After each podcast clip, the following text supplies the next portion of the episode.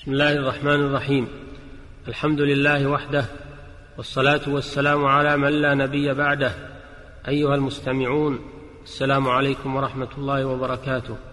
وبعد نواصل الحديث معكم في موضوع الحدود. ونخص في حلقتنا هذه التحدث عن قتال أهل البغي وما يتعلق به من أحكام.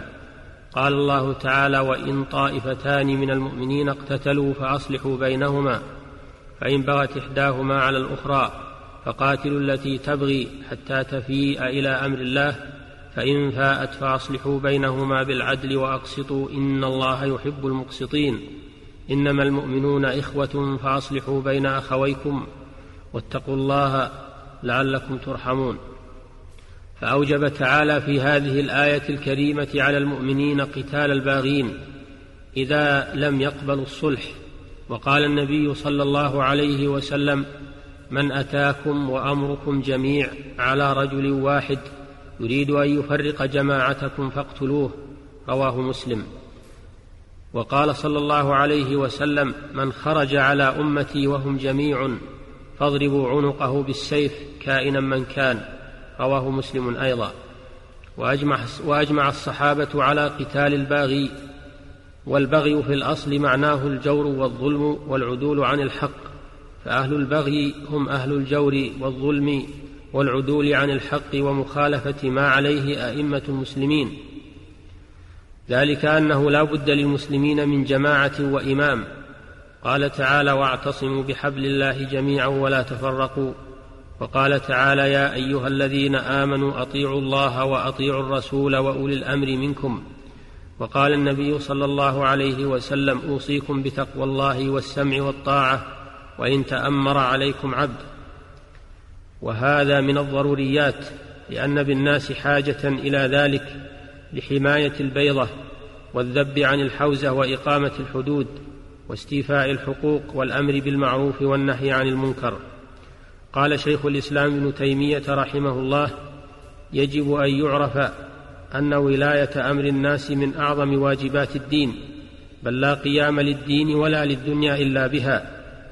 فإن بني آدم لا تتم مصالحهم إلا إلا باجتماع الجماعة بعضهم إلى بعض ولا بد لهم عند الاجتماع من رأس. وقد أوجبه الشارع في الاجتماع القليل العارض تنبيها بذلك على أنواع الاجتماع. وقال رحمه الله من المعلوم أن الناس لا يصلحون إلا بولاة ولو تولى من الظلمة فهو خير لهم من عدمهم. كما يقال سنة من إمام جائر خير من ليلة بلا إمارة انتهى. فإذا خرج على الإمام قوم لهم شوكة ومنعة بتأويل مشتبه يريدون خلعه أو مخالفته وشق عصا الطاعة وتفريق الكلمة فهم بغاة ظلمة. فيجب على الإمام أن يراسلهم. اولا فيسألهم عما ينقمون عليه فإن ذكروا مظلمة أزالها وإن ادعوا شبهة كشفها لقوله تعالى فأصلحوا بينهما والإصلاح إنما يكون بذلك فإن كان ما ينقمون منه مما لا يحل فعله أزاله وإن كان حلالا لكن التبس عليهم فاعتقدوا أنه مخالف للحق بين لهم دليله واظهر لهم وجهه فإن فاءوا ورجعوا إلى الحق والتزموا الطاعة تركهم وإن لم يرجعوا قاتلهم وجوبا وعلى رعيته معونته لقوله تعالى فقاتلوا التي تبغي حتى تفيء إلى أمر الله فيجب قتالهم حتى يندفع شرهم وتطفأ فتنتهم ويتجنب في قتالهم الأمور التالية. اولا يحرم قتالهم بما يعم كالقذائف المدمرة. ثانيا يحرم قتل ذريتهم ومدبرهم وجريحهم ومن ترك القتال منهم. ثالثا من أسر منهم حبس وسجن حتى تخمد الفتنة. رابعا لا تغنم أمواله أموالهم لأنه لأنها كأموال غيرهم من المسلمين. لا يجوز اغتنامها لبقاء ملكهم عليها.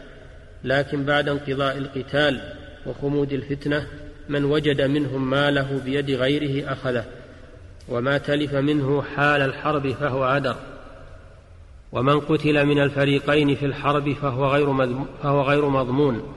قال الزهري هاجت الفتنة وأصحاب رسول الله صلى الله عليه وسلم متوافرون فأجمعوا أنه لا يقاد أحد ولا يؤخذ مال على تأويل القرآن. إلا ما وجد بعينه انتهى. وقال في الإفصاح اتفقوا على أن ما يتلفه أهل العدل على أهل البغي فلا ضمان فيه وما يتلفه أهل البغي كذلك. وإن اقتتلت طائفتان من المسلمين ولم تكن واحدة منهما في طاعة الإمام بل, اقتتل بل اقتتلتا لعصبية بينهما أو طلب رئاسة فهما ظالمتان. لأن كلا منهما باغية على الأخرى حيث لا ميزة لواحدة منهما فتضمن كل واحدة منهما ما أتلفته على الأخرى وإن كانت إحداهما تقاتل بأمر الإمام فهي محقة والأخرى باغية كما سبق.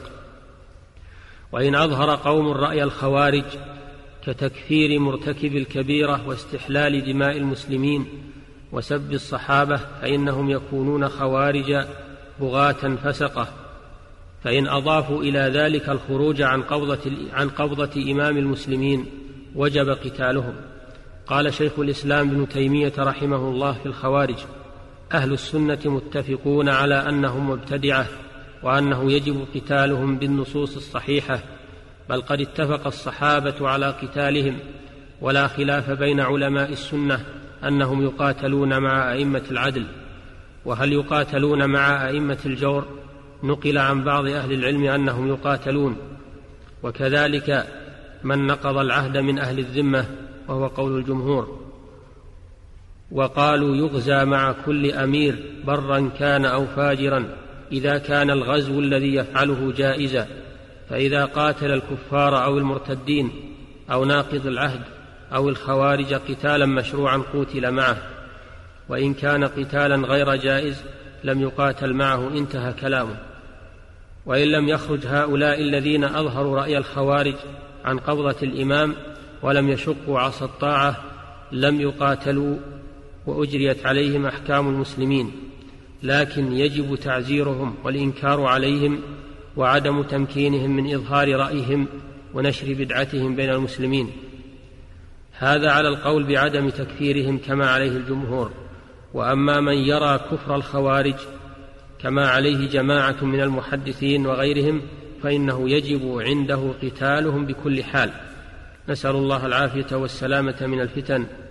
كما نسأله سبحانه أن يرينا الحق حقا ويرزقنا اتباعه وأن يرينا الباطل باطلا ويرزقنا اجتنابه وأن لا يزيغ قلوبنا بعد إذ هدانا. إنه ولينا ومولانا نعم المولى ونعم النصير. الحمد لله رب العالمين والصلاة والسلام على نبينا محمد وآله وصحبه أجمعين وإلى الحلقة القادمة بإذن الله. السلام عليكم ورحمة الله وبركاته.